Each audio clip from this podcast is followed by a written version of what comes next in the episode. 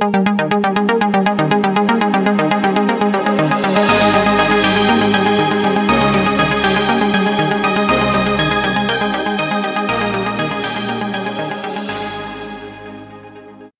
Welcome everyone to Insight Podcast 193, all about windowsphone.com, recording this on Wednesday, the 14th of September 2016. I'm Steve Litchfield. With me I have Rafe Blandford. Hello everybody. Yes, I'm back from holiday this week. Thanks for our special guest for filling in last time and Steve for doing his usual fantastic job on hosting. I think you've been the most consistent person on the podcast. Uh, you've been on almost every All About Windows Phone Insight, Steve. I am also the All About Symbian Insights before that. Uh, I... Yeah, I was I was adding up. I think we're now up to somewhere in the region of about 450, which is pretty amazing when you think about it. I think the Insight name itself was also my suggestion back it in was, the dim and distant past. Yeah, and uh, if you add, add on my phone show chats, I think I'm into the thousands now of podcasts, which is embarrassing. So that that's great. That basically means you can listen to Steve's dulcet tones pretty much non-stop for something like well, three three or four weeks straight. Um, but you oh, don't dear. get any sleep in that time. uh, I do still have the HP Elite X3, Rafe, if you had any, um, wanted any update on that. Yes, I was going to ask you about this because we were kind of expecting the anniversary update to come and we've kind of said previously you know, in one of the earlier episodes that we're going to wait for that before kind of giving it a fuller assessment. Is there any sort of news or updates that you can share with us? Well, the, according to HP's website, and I'm looking at it right now, it says this will roll out the Elite X3 on September 13th. And I don't know about you, Rafe, but that was yesterday. So ah. still no sign of it. But uh, it does say or thereabouts in fairness. So yeah. maybe a little bit. I'm refreshing this device several times a day. I think it will make a big difference that the general look and feel of the OS. As people know, if they've gone from threshold to redstone on their own Lumias, they'll know know how much smoother it can be, especially on a device with a really decent processor and three gig of RAM here. Um, it does need new firmware as well. As well, that there are problems with the camera, there are problems, I would argue, with the speakers not quite performing properly, um, and just every now and then you get horrible lag, and it's just not clear where that lag's coming from. It's certainly not coming from the OS because I've never seen it before any of the Lumias. So HP have got some work to do, and I'm assuming that uh, they're just you know, making sure that this is this this big update, which is let's face it, is the one that's going to roll out to all the people and the companies who have actually plumped up money up front to be an early adopter of this device, uh, whether as a test device or for their company. This this is the one that will be seen as the one that will make or break the device. I think. Yeah, I think that's a fair comment. As we've always said with software updates, those dates do tend to be a little bit loose and approximately in estimates, and when they come out um, given that, you know, there's probably just a few hundred, or maybe that's a bit unfair, a handful of devices, shall we say, out there.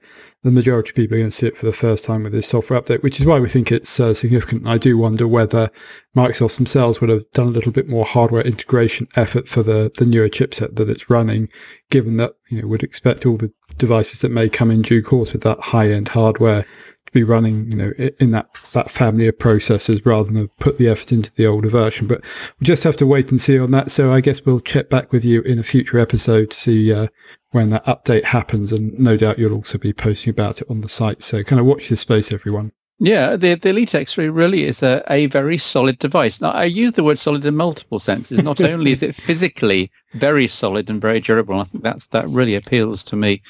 Um, it's also a very solid in terms of performance across the board. The uh, if the software gets fixed up, the the the, the camera is, is particularly interesting. It's not up to Lumia levels. I've already established that, and HP has HP's marketing department has been guilty of some gross exaggeration.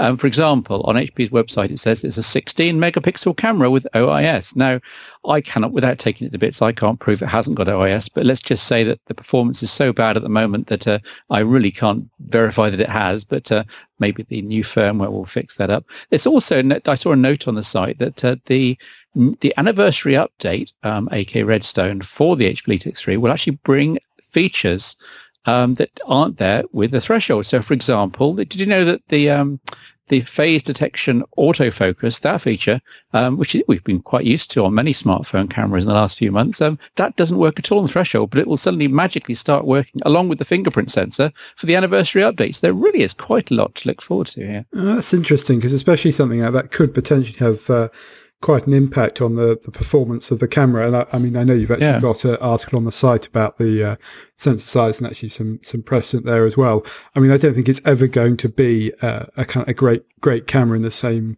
uh, vein as the Lumias, but I think we've been spoilt by those.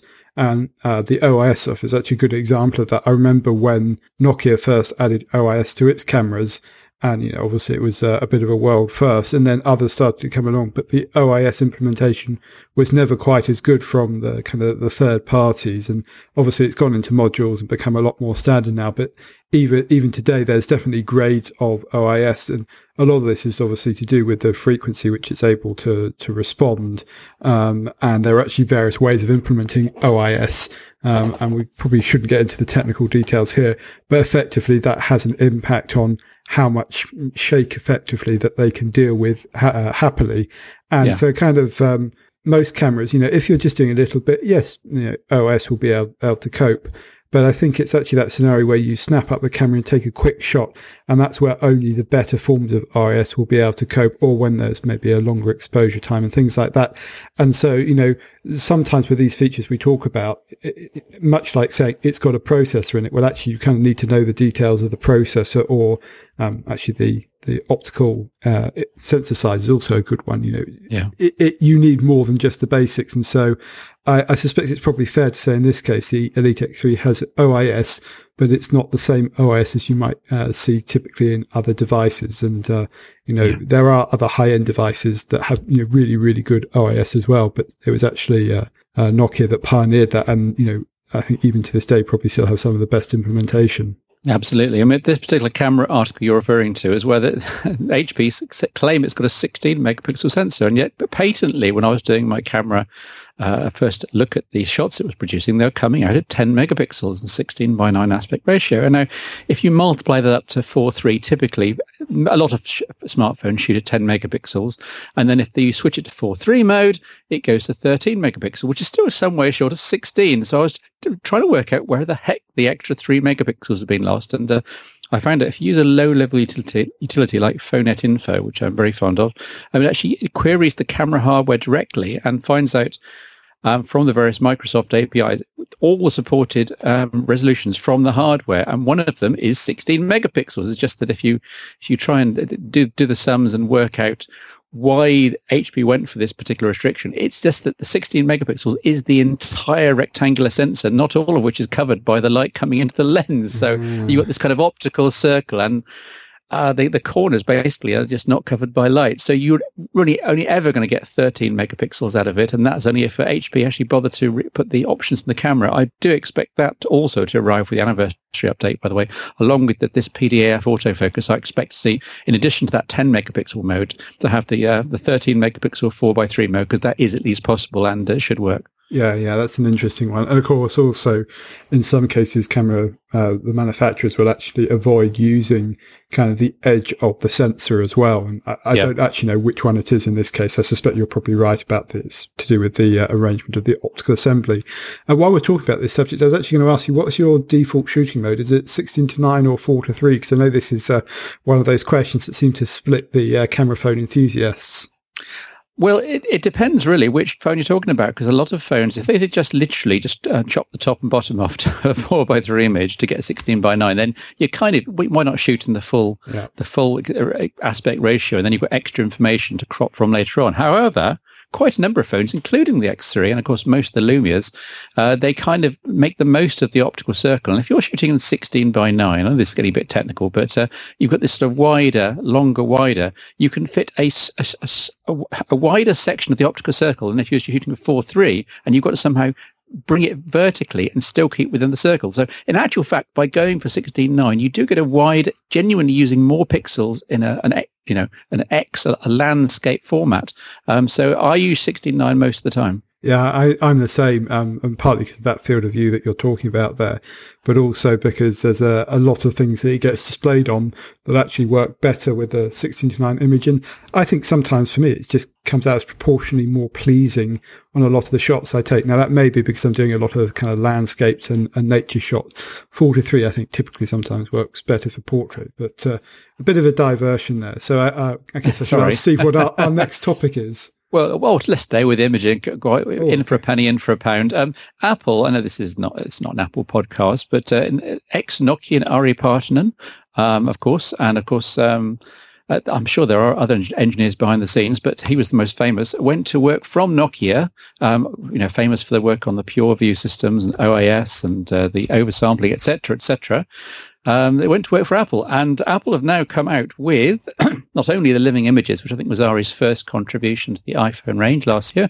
They've now come out with the iPhone 7 Plus, which includes something that's worth talking about because people listen to this podcast have been quite used to the old Lumia 1020, Nokia 808 um, PureView zoom, whereby you have a giant sensor, 41 megapixels, and then you kind of z- zoom in losslessly by basically smart cropping into this, gradually losing the oversampling, but getting down to one, one by one on the sensor. But at that point, you're effectively zoomed in by up to three times with no loss at all, because you're still one to one on the sensor per pixel.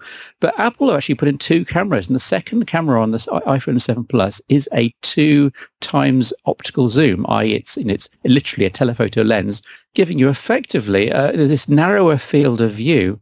Um, and the software will, and the, the immense post-processing power in these new iPhones will let you, it, it'll intelligently let you go from one time zoom to two times zoom by merging the results from the two cameras, and then you can go from digital zoom onwards. But the th- the thing I think Ari probably had a say in the fact in the way the software works, and to implement this whole new way of Zoom. Several other smartphones uh, manufacturers, LG's one, Huawei's another, they've used two, two cameras, but they've never gone to this extreme. They've either opted for the second camera being a wide angle or the second camera being a black and white sensor, various approaches. But this, this approach where you've got one physical set of optics, one physical sensor that's totally optimized for a narrow field of view, two times zoom, and that the software is able to build that into the camera experience.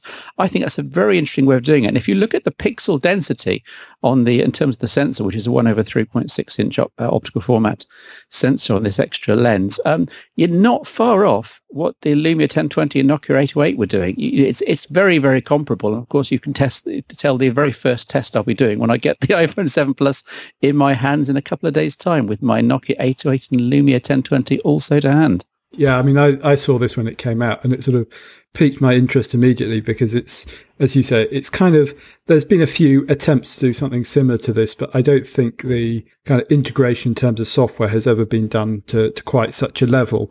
And we've talked a, a lot in the past about computational photography and it's really taking that kind of approach and really applying it at a scale that we, we haven't seen before. I mean, a lot of the stuff that was done by the, it's actually the, the team in Lund, uh, used to be Scalado, got bought by uh, Nokia you know, did some early stuff with uh, cinematography and all those other kind of refocus and other apps that appeared, um, and sort of broke new ground there. But arguably, uh, uh until we got kind of living images, didn't do that much that was in kind of the mainstream in that it would be every time you use the camera. I think the exception to that is kind of the rich capture where it was kind of doing some really clever things with multiple um, captures and then adjusting exposure. And we've talked about that a lot. This kind of obviously takes it a bit further, but has quite a significant hardware component to it. And as you rightly uh, say, you know, having that processing behind the ability to have a pretty powerful computer do stuff, and then it happens very quickly in real time. As I understand it, um, I haven't had my hands on the iPhone 7 Plus yet, so um, I just have to wait a little bit on that.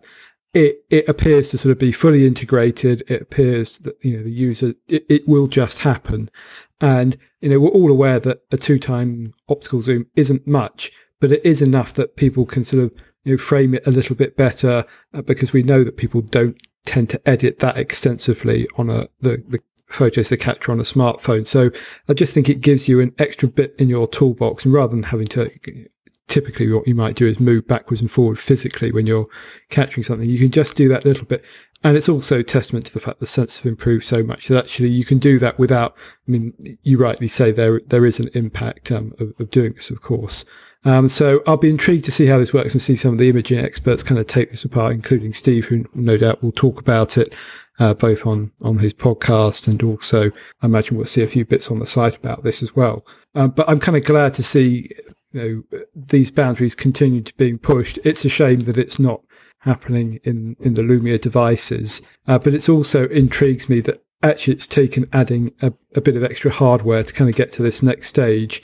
And you know, you wonder what comes next and whether there's something in the sensors and everything else. But um, intriguing technology. I mean, do, do you think this is going to be something that's uh, a selling point, or is it more of an iterative improvement? Because it's notable, obviously, that this is in the uh, larger screen device and not obviously in the smaller iPhone. I think it will be a selling point. I think as soon as an awful lot of people I know, and I know I'm just talking about the enthusiast community, but an awful lot of people I know are getting the plus model simply because of the extra camera lens and this telephoto lens.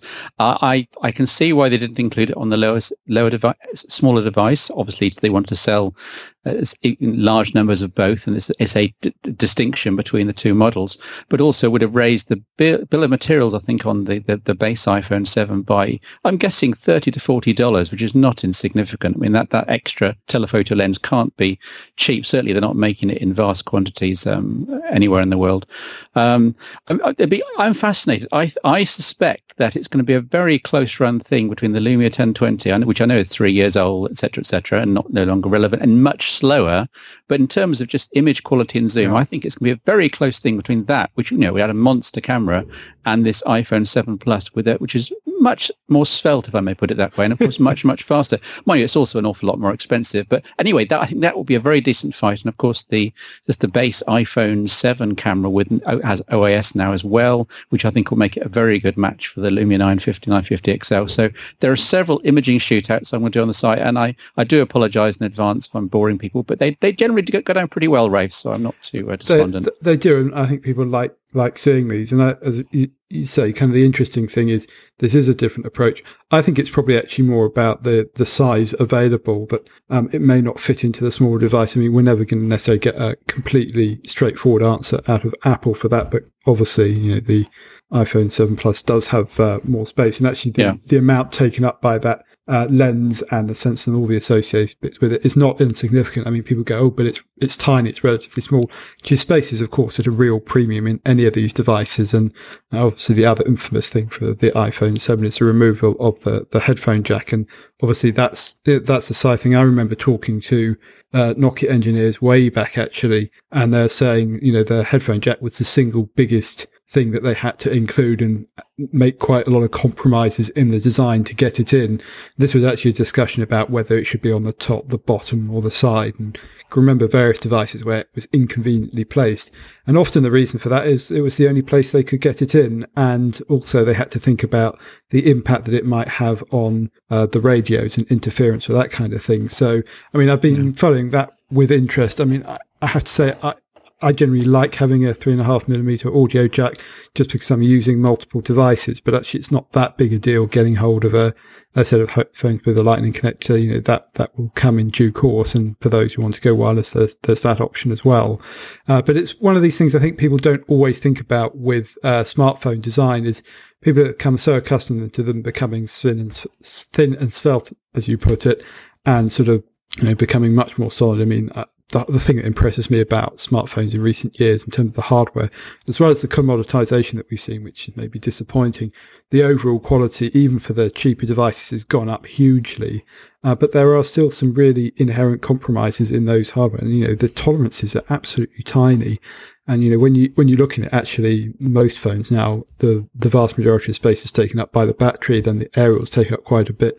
And the actual internals that kind of run the smartphone, the, the brain, all the chipsets take up a, a, tiny amount. So actually things like the camera modules can actually be very significant parts of the overall internal space being used once you take away the battery and the, yeah. the aerial. So, you know, yeah, great to see this innovation. I look forward to reading some of uh, Steve's uh, comparisons and no doubt they'll appear in the site in due course. Of course, I remember back when I was a boy, the smartphones didn't have, still didn't have 3.5 yeah, mil headphone absolutely. jacks. When we started, I mean, the, in the Symbian days, the, the Nokia 7650 right up to, I think the Nokia N95 was the very, I may be wrong, maybe the very first smartphone with a 3.5 mil jack. Before that, we had to use these pop port adapters with Nokia's the proprietary flat connector. And then that went off to a, a, an adapter in which you would put some headphones. Yeah, and then you had the sort of 2.5 millimeter audio jacks as well. They were popular on some devices.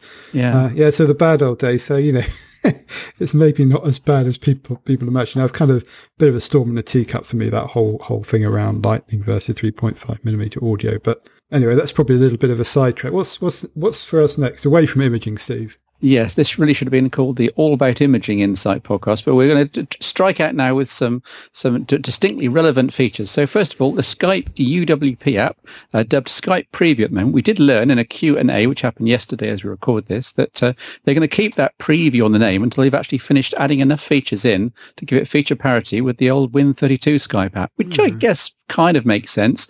On my Windows 10 desktop and, and uh, my wife's laptop as well, I've still got the old Skype Win32 app, and it's it's running pretty well on the whole. You're probably using it uh, to record this, Rafe? I am indeed. Yes, so so uh, there obviously is a reason why most people aren't running this Skype preview in preference to that old Windows application, and part of it is the fact that the, the new one just hasn't quite got the same number of features or the same level of st- performance or stability yet.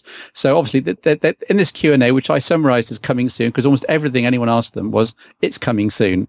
Um, I think we're talking about uh, one to two months really for most of this to arrive, and then hopefully that preview label will will be scrapped, uh, and the Skype will just preview will just become Skype, and that will be the version of Skype that most Windows 10 users will use. I did notice, Ray, there's some logic being put into the app so that it, actually scans to test if the old Win32 application is also installed on the same desktop or laptop or a hybrid. And if so, it will intelligently handle notifications so that both of them don't start pinging at the same time. So Microsoft kind of has thought about this, but I still think it's, it still all sounds a tiny bit too late and a tiny bit too much of a kludge if I'm 100% honest. Yeah, yeah, I, I, agree. And like you say, there's a reason it's labeled preview.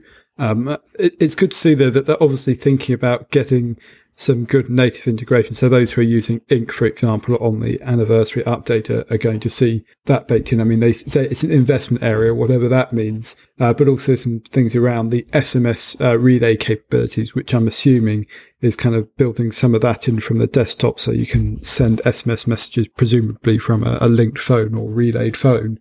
Um, and I think this is a sensible way to do it simply because you know, like you said, there's a big install base on the existing Win32 app, but you know, we are moving to this UWP world, and that's obviously where they want to do. From a purely from a Windows 10 mobile point of view, it's great news because actually the investment will go into this version, which will also work on the phone. It always used to feel like the the, the mobile version was kind of the red-headed stepchild of the desktop version and didn't get the same level of investment. And so presumably this includes the commitment to make sure you get a lot of the features and functionality um, on mobile as you do on desktop, thanks to the fact it's a UWP app. And it's one of the things I can remember talking about a while back that particularly from the official Microsoft apps point of view, um, you know, if they're investing in doing these UWP apps, that actually means desktop stuff and investment has much bigger impact on mobile rather than having to do something for mobile yeah. separately as was the case before. And it's one of the reasons I guess that Microsoft can continue to make investments in mobile because actually there's a reduction in one sense because I would be strongly suggest that, you know, the cost of adding in Win 10 mobile support uh, to a UWP app is considerably less than having to build one from scratch. Yeah, absolutely. Um, so yeah, watch out for that one over the coming months. My, uh, Microsoft's Skype team has promised updates on a quote monthly basis, and I think we kind of used to see this with the Xbox team. You know, with the Xbox Music and Xbox Video, they were very proud to make sure that every month we got a new update. And I think the Skype team have got to take on that on that ethos. And of course, we used to see these patch patch Tuesday once a month, Microsoft rolling in all sorts of updates. So um, no doubt Skype will continue to improve.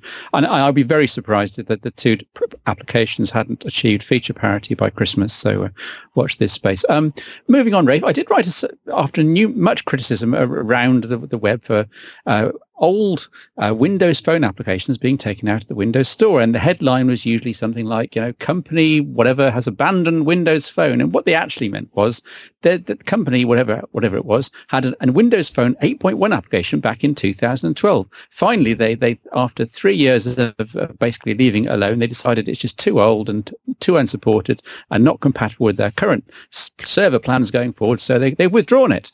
But uh, my point really was that it's actually a good thing that old incompatible applications get withdrawn as long as there's a way forward. And in most cases, I mean, I know there are some fitness related applications which perhaps are special cases which do need dedicated UWP apps. But in, in quite a few of the cases that are quoted by the media, for example, Amazon, for example, Domino's Pizza, um, again, in both those cases, the old application was really cr- cr- creaking at the seams and both Amazon and Domino's Pizza work absolutely brilliantly in Microsoft Edge, i.e. in the browser. Know, we're now in a 20 2016 world of responsive websites and HTML5, and there is, apart from the inconvenience of having to perhaps pin a pin a, a, website to your start screen and use the fav icon if that's working, it's not quite the same as having a native application, but you know, it's not a million miles away, and it's certainly not the doom and gloom scenario that many of the other websites and tech media have been portraying. Yeah, I mean, it is a tricky one, this. I mean, as you say, the, the doom and gloom is probably overdone, but as I've said before, it's kind of easy to write that story. At the same time, I think it's fair to say that those that have been used to an app centric world um, do find it disconcerting to sort of have the advice you know, go to the web. And if you're using a, say, an iPhone or an Android device, you know, you're used to having all these apps. I'm not sure it's a very fair response to say, oh, but you can use the web version. Now, the irony, of course, is that plenty of people do. And, you know, my advice to any, any brand would always be make sure you get the mobile web stuff right first, because that's the great universal and people can absolutely use it. But at the same time, you also have to look at the, the stats which do tell a story of more and more activity moving into the app. I mean, the latest figures from ComScore, for example, say that uh, 50% of kind of uh, internet time now happens in apps on mobile. Now, the kind of corollary to that, or the, the caveat to that, is actually an awful lot of that is sitting in apps like Facebook, uh, Snapchat, and Twitter. So it doesn't sort of address what I might call the longer tail apps, which actually I suspect a lot more of that does happen in the browser. Uh, and there are certain apps, I think commerce is probably a good example where, as you suggest, you can get a very good experience. But then, uh, you know, Amazon's a good example. I would point at Prime Now, which, you know, does offer a good app experience. Obviously, that was never available on, on Windows Phone. But as I said, I, you know, I perhaps wouldn't be quite so mm, laissez-faire as uh, that Steve has in his statements, but I do agree it's completely overblown. And actually, you can get most of that functionality from the browser. Now, you know, this is actually part of the discourse that we've been having recently about, you know, what happens when uh, an ecosystem isn't, you know, effectively targeted at the consumers or it becomes so small that it's not worth supporting. And actually, that's where a lot of these app decisions come from. You know, companies will be taking a look at how many people are using these uh, Windows Phone 8.1 apps. Do they work on Windows 10 mobile? In some cases they won't, which makes it even easier. But with kind of falling numbers, particularly the Windows Phone 8.1 devices, the number of active users in any for any given app per given month is going to be falling. So it makes it a lot easier to make a decision to switch those things off, and that's going to continue to be a problem because I think the you know there's no no getting away from the fact that the Windows 10 mobile ecosystem is going to be a lot smaller than the Windows Phone one was. I mean, if we look even in the UK, you know, at, it, at its max, you know, Windows Phone was uh, anything up to 10 to 15% of smartphone sales. It wasn't always reflected in the usage numbers because a lot of those were low end devices. Um, but now that's obviously fallen back, and I think we'll will continue to do so. Uh, and so this is kind of a natural consequence of that in terms of the apps. I think it it, it does you know lend a genuine concern that it makes it harder for a consumer to use a Windows 10 mobile device. But you know, we've kind of already said that. That's why we've been talking for a while now. That it's kind of it's more one for the enthusiast. Now, I guess you could have a, a discussion about at what point does it, uh, you know, not become usable as kind of your only device. And I think even even now you can make an argument that it makes sense to have uh, another platform available. But a lot of people do have multiple devices and do carry them in that way. Um, but it really depends on your, your usage profile. I mean, Steve, I know you, for example, don't actually use hundreds of third party applications. You obviously like using the browser um, and you're quite used to doing that. And I think it's very easy for people commenting on this professionally to forget that um, you know, the average number of, of apps installed is about 23. That actually means the majority of people who are kind of less interested in phones probably have quite a bit quite quite a few fewer than that. Um, and I would hazard a guess that you know an average person probably doesn't actively use more than a handful of third party apps. So sometimes this kind of discussion gets overblown, and there's almost a tendency to assume that uh, apps are absolutely the be all and end all. Um, and so I, I, want to be balancing this. I mean, don't get me wrong. I, I think this is a, an issue that the Windows 10 mobile ecosystem or the Windows ecosystem in general will, will have to face. Um, and if you're looking for an app-rich experience, there's no question that you're, you're, going to go to iOS and Android. But equally well, uh, I, am with Steve here in that you know don't make a big fuss about it uh, and don't kind of write every story about it being some kind of catastrophe. And if people are wondering about the clattering in the background, that was Domino's about to deliver a pizza to Mr. Rafe Blandford, which he'd ordered via the website now. Um, I do wonder, Rafe, why for example, Amazon and Do- Amazon and Domino's being two good examples, why they don't simply produce a simple web wrapper, which surely can't be more than half a day, half a man day of programming effort, and basically producing, but in a palatable application list form. Surely that's easy enough. Yeah, I mean, I, have had this uh, thought as well. I mean, uh, some will say they don't want to kind of have an app experience that is, is suboptimal. Uh, but I would have thought it would help with a discovery point of view because I think where yeah. apps do make a lot of sense is kind of it's transactional stuff and it's encouraging people to reuse them time and time again. And I absolutely acknowledge that expecting people to kind of find and go to a website multiple times can be tricky. So, you know, it, and a lot of these things are set up, you know, almost apps kind of make sense. And if I was Microsoft, I'd kind of be encouraging that behavior because I mean, it sounds like Steve, you almost do that by default by kind of pinning these to the start screen. I suppose that's Microsoft's answer, but I'm not sure everyone will be quite as familiar with you or uh, as, as the ability to do that. And it's still, you know, that discovery thing in, in the App Store. And of course, that can be a starting point for an app. And if you find you get a lot of usage, that then might encourage you to kind of put a few native features in. And it could be something as simple as remembering account information or whatever it happens to be, or maybe some integration with uh, stuff in the phone, you know, the ability to, there are various examples. I mean, that's why kind of some yeah, of the hybrid yeah. apps have been so popular over the years. I mean, admittedly, hybrid apps probably declined in popularity recently. Uh, actually mainly I think as a result of the fact we've got fewer platforms and so the the cost savings you get from cross platform have kind of become less apparent to to brands. But I, I, agree I don't don't see why that is. I suspect that the the actual reason for this is you're right in technical terms it's probably just a couple of days of effort but getting that kind of signed off and getting that approved and everything about that that actually takes quite a bit longer. And I think this is the thing people often forget about apps. It's not just you just don't just go out there and build them. You have to maintain them. You have to have support for them. You have to kind of operationalize them and do everything that's necessary to support them. And, and sometimes I, I suspect the decision is just, it's just not worth the return on investment. Um, and particularly, uh, in this kind of new Windows 10 mobile world, there's again, yeah, we, we're supporting them through the browser. That that's good enough. We want to spend whatever time and energy we have on iOS and Android, which is a kind of an understandable approach. But then, you know, you do see some fantastic, third, you know, third party UWP apps, which I'm sure attract a lot of interest. And, uh, you know, the one kind of unknown for me at the moment is, you know, does that make it worthwhile to support it on the desktop?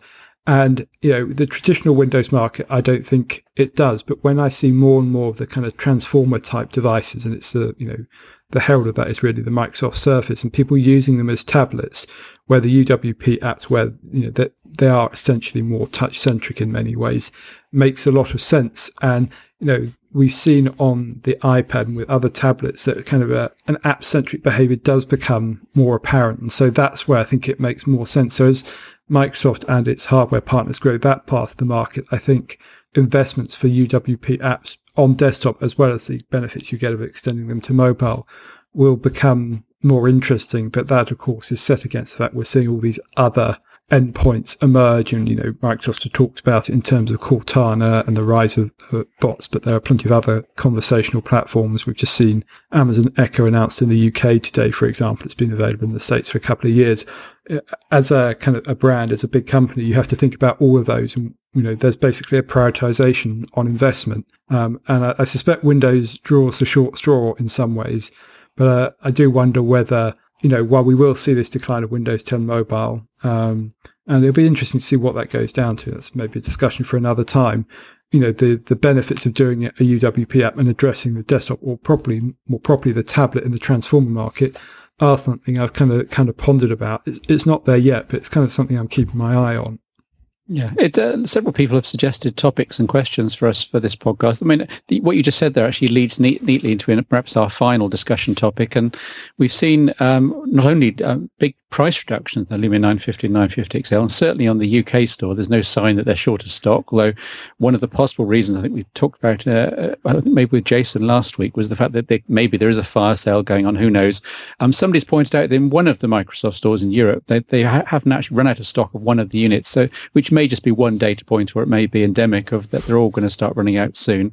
Um, it does raise the question really of what Windows 10 mobile hardware will people be buying in 2017, i.e. next year? And um, Microsoft obviously got this uh, retrenchment, I think, is perhaps the right best word, away from the consumer market. They've got the, the high-end phones for enthusiasts. The 950 and 950 XL, I think, will remain on sale in varying quantities for the rest of 2016, certainly.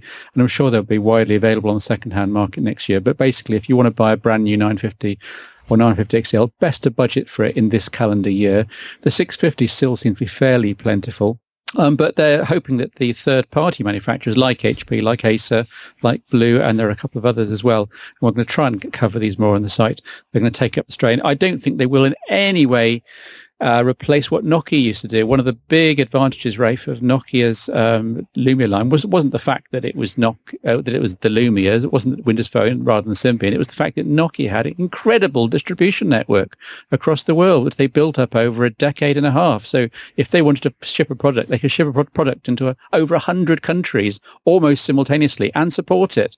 Um, it's just unbelievable. Microsoft inherited a lot of that uh, and has gradually been uh, selling off the farm, really, and there's not an awful lot of it left, which is disappointing. And most of these third parties, um, HP excluded, uh, also have, have very limited um, supporting and distribution networks. Now, HP is interesting um, because they, they are another global giant. The HP have a sell into basically every country in the world. And if HP want to push the Elite X3 and its peripherals and accessories, as they seem to want to do, then yes, they are pushing that in a very analogous way that Nokia used to, except that here we're just talking about a single high-end device um, you know, right at premium, right at the top of the market, which is a very ex- exact opposite strategy that Nokia went with the Lumia line. Yeah, and and I'd also say the difference is that uh, HP is targeting the enterprise market, and so I, I, would say it's got much more limited routes to market um, in t- terms of the size of that distribution channel probably does have a global reach, but much, much smaller than sure, sure. than the Nokia ever was. But I mean, yes, Microsoft is going to need partners like that if it is to have this third party strategy work. And, and honestly, we've seen it in the past and it hasn't really been very successful. I mean, we kind of said many times without Nokia, kind of Windows Phone would have been dead. And there is a, you could draw that conclusion now. I mean, I think that the, the differences in what we'll be talking about in the future, no doubt, is that you know, we are in a kind of different world for uh, Windows 10 mobile now, and Microsoft doesn't have seem to have the same ambitions. It'll be interesting to see if the the Surface Phone or some hybrid device um, appears, and actually you know, that will be available through Microsoft channels. It'll sell in quite limited numbers, but it'll still be an opportunity to talk about that. Um, if that doesn't happen and they just rely on third party partners, I think it will be uh, more difficult. And you know, I think the Microsoft tension has always been to try and pull Windows uh, Phone and Windows 10 Mobile more towards the PC. And I think in some ways that was to the, the detriment of Windows 10 Mobile. It certainly doesn't quite have the elegance and the simplicity of uh, Windows Phone, in my mind, in terms of the UX and UI design. But that's something I think has been happening to smartphones in general. They've just got more and more complex. We're seeing the same thing really on Android and, and iOS, and it probably reflects the fact they are becoming people's primary computers. So, so fair enough. That's a much um, bigger topic but yes, it's sort of be be interesting to watch. Um, I think in you know for the the Lumia 950 and 950 XL, yeah, they're probably going to be ramping down production. I'm sure sales will have fallen. You know, that's kind of inevitable for a phone that's now been on the market for well at least nine months, um, a little bit longer than that even. And uh, you know, yes, there's more limited distribution, and yes, you know, you see various things being dismantled. You know, some of the Lumia support channels have gone from uh, Twitter and Facebook, for example. There are rumours about the Lumia brand being retired. I think it would probably make sense with the the Surface phone. It'll be interesting to see whether Microsoft continue to do a low end device, something like the 650. I think if they want it to have credibility in the enterprise market, they're probably going to need to do something uh, but there isn't anything stopping them from, you know, doing maybe a cheap Surface phone as well as a more expensive one. Um, you know, in order to cover the market, I, I would argue they could probably do it on a handful of devices, maybe just one lower end device and then maybe two at the top end with slightly different screen sizes, something like that. Um, and that's kind of what uh, was hinted at in Microsoft's uh, kind of strategy last year. They talked about having a handful of devices, and, and, kind of that's what we've seen with the Lumia line of devices. And we know various things like the 850 were in development and got cancelled, which was kind of a, kind of a shame in some ways because I kind of like the devices that were one step off the flagship sometimes. I mean, uh, on record as saying the 830 was one of my favorite devices. Um, So yeah, in, interesting one. I mean, we're going to keep watching this space. I mean, I've been asked a couple of times, you know, why are you continuing to do it? Windows Phone is dead. Um, well, yes, Windows Phone is dead because we've now moved on to Windows 10 Mobile. And yes, obviously it's in a different space. But one of the reasons we keep talking about it is because we find we've got plenty to talk about. Uh, I do suspect we'll kind of have, as we've had in probably the last couple of months, Steve, a broader base. And we've managed to talk about iPhone and Android and cameras from elsewhere. And we'll, we'll continue to do that because it's kind of entertaining uh, to do so. But there's still, you know, tens of millions of devices out there. We know we've actually got, actually, we've managed to increase the numbers of listeners to the All About Windows Phone Insight podcast. I suspect that's because there aren't very many Windows Phone podcasts out there, and it's a, a way to keep up with um, what's going on in the Windows world. And also, I know there are some people listening to this, and thank you, who uh, don't have a Windows 10 mobile device, but just like to keep up with what's going on, and, and for some reason seem to be entertained by Steve and I's chatter, which um, I think I can probably take as a compliment. Uh, but you know, so yes, we're going to continue to talk about and cover it on the site. I suspect some of the accent on the coverage uh, may change. Um, I think the whole Surface Phone is going to be a bit of a, a make or break in that sense. So I mean, it's kind of a watch this space and see what happens early next year, I guess. Yeah. In the meantime, of course, well, let's hoping this HP X3 uh, update does arrive in the intervening week before I speak to you next, Rafe. But uh, yes, lots of people love hearing your dulcet tones, and hopefully you'll be here next week again. But I'll say goodbye, and I'll let Rafe do the final goodbye. Yes, and goodbye from me as well. And as Steve says, please tune in next week.